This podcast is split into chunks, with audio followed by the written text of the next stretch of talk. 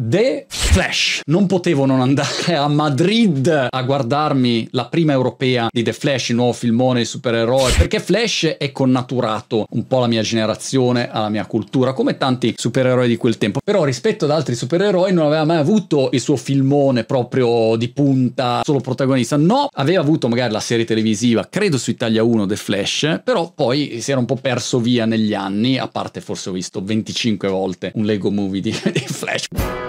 Ma a prescindere da questo dettaglio paterno, non potevo non andare a vedermi la prima europea a Madrid, soprattutto perché ero interessato a chiacchierare col regista e con la produttrice per capire come hanno messo a terra un progetto così complicato. Complicato perché ci sono voluti un sacco di anni, vari esperimenti poi nel tempo, hanno preso in pieno il periodo della pandemia, immaginatevi fare un film con la pandemia, un casino clamoroso e l'aspettativa che c'è su questo film è un'aspettativa enorme perché DC con l'arrivo adesso di James Gunn, che peraltro ho intervistato un mesetto fa quando era, è intenzionata a riposizionarsi, a reinventarsi, a prendere così una nuova direzione. E The Flash segna quel ponte di passaggio tra l'era precedente e la nuova era. Insomma, un sacco di aspettative. Peraltro, nota cinica economica, questa scommessa non costa due spiccioli, costa 200 milioni, 150 milioni, 300 milioni, cioè quello è il range di prezzo per produrre e promuovere un film del genere. Lascio a voi fare i calcoli di quanto debbano portare a casa per andare solamente solamente in pari, a break even, quanto devo portare a casa? Boh, 400? 450? 500 milioni? Ecco, questo è il livello di questi film che crea grandi aspettative e grande pressione. Immaginati sul regista Andy Muschietti, peraltro persona molto disponibile, come la sorella Barbara Muschietti, entrambi di origine argentina e lei peraltro parla un ottimo italiano, devo dire.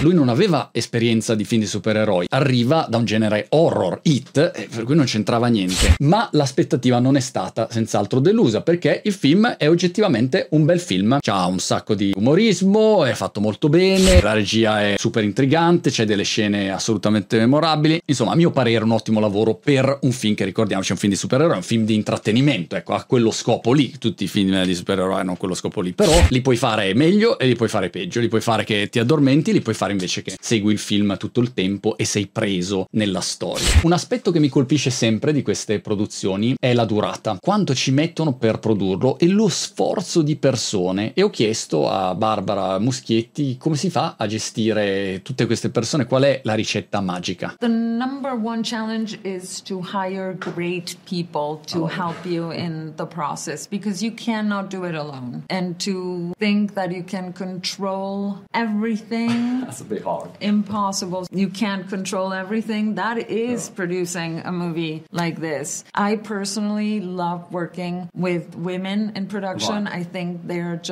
the best at it and we were a lot of women getting this done. Ecco, per darvi un esempio, ho girato un documentario di recente, piccolo, però insomma, documentario fatto bene, 30 persone e la fatica per due settimane soltanto è stata fatta da tutto il gruppo di lavoro. Fatica fisica perché uno si dimentica che quando giri non il video in cameretta qua come faccio io, ma quando giri cinema o documentari, tu hai un sacco di preparazione, persone, spostamenti, logistica, macchinari, casini. Fare cinema è un cinema. Quindi ti puoi immaginare fare questo genere di film quanto sia faticoso e a volte noi utenti siamo ingiusti perché semplicemente guardiamo e diciamo ci piace, non ci piace, ci sputiamo sopra o diciamo che è bellissimo e ignoriamo il lavoro che c'è dietro, lavoro enorme. I temi di The Flash mi sono piaciuti, tocca vari temi, da un lato il time travel, il viaggio nel tempo, che è sempre un argomento affascinante, però qui lo collega con un, un trauma suo del protagonista, non te lo voglio spoilerare, però è un viaggio nel tempo non banale, che poi si collega a un concetto molto zen, no? Hai presente la frasetta lascia andare o sarai trascinato? Ecco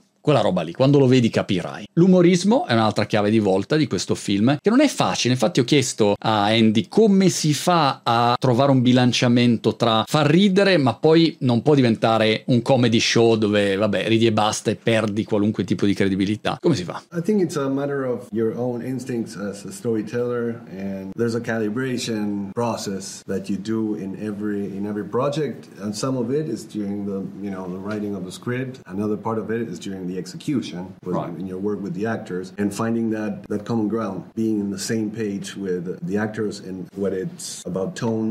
And of course, there's, you know, the final part of that process is the edit. That is so important. to Which I imagine was very long. it was very long. The movie, the, the first assembly was very long. It was a four-hour movie because obviously, when you when you like to work with actors and when you like to improvise, give a, a certain life. I like to bring new life to the scenes, and I love you know to read the lines in the script. But also, I, when when things appear and, uh, and an actor is inspired, and I you know and some joke appears or, or something else appears, let's go, let's do it. L'altra cosa che secondo me hanno azzeccato, al contrario di alcuni film di recente che ho visto, dove sono fatti chiaramente per i fan e per portare a casa quel tipo di target. Uno sa che se fa il film sul videogame tal dei tale, porta a casa il pubblico che apprezza quel videogame. Fai il film sul supereroe amato da n milioni di persone, senz'altro se lo fai fedele, quelli vengono e per cui hai già un incasso assicurato. Dall'altro lato, però, la sfida è quello di renderlo interessante per chi non è un fan.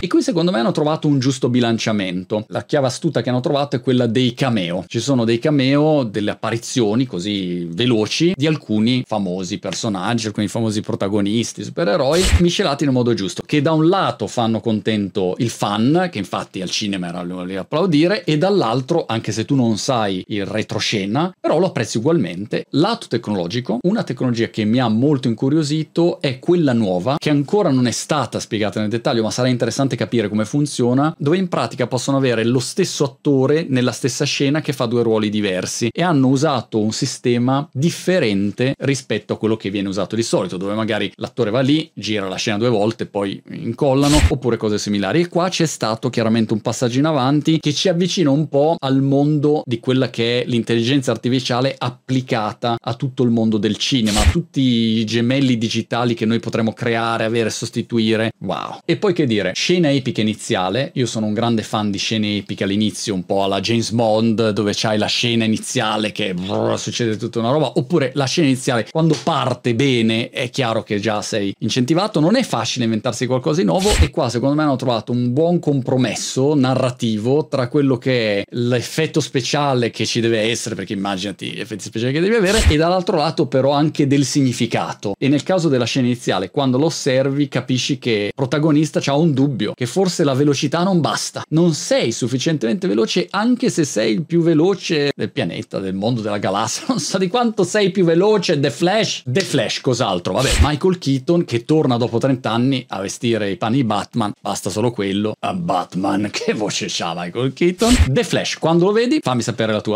nei commenti.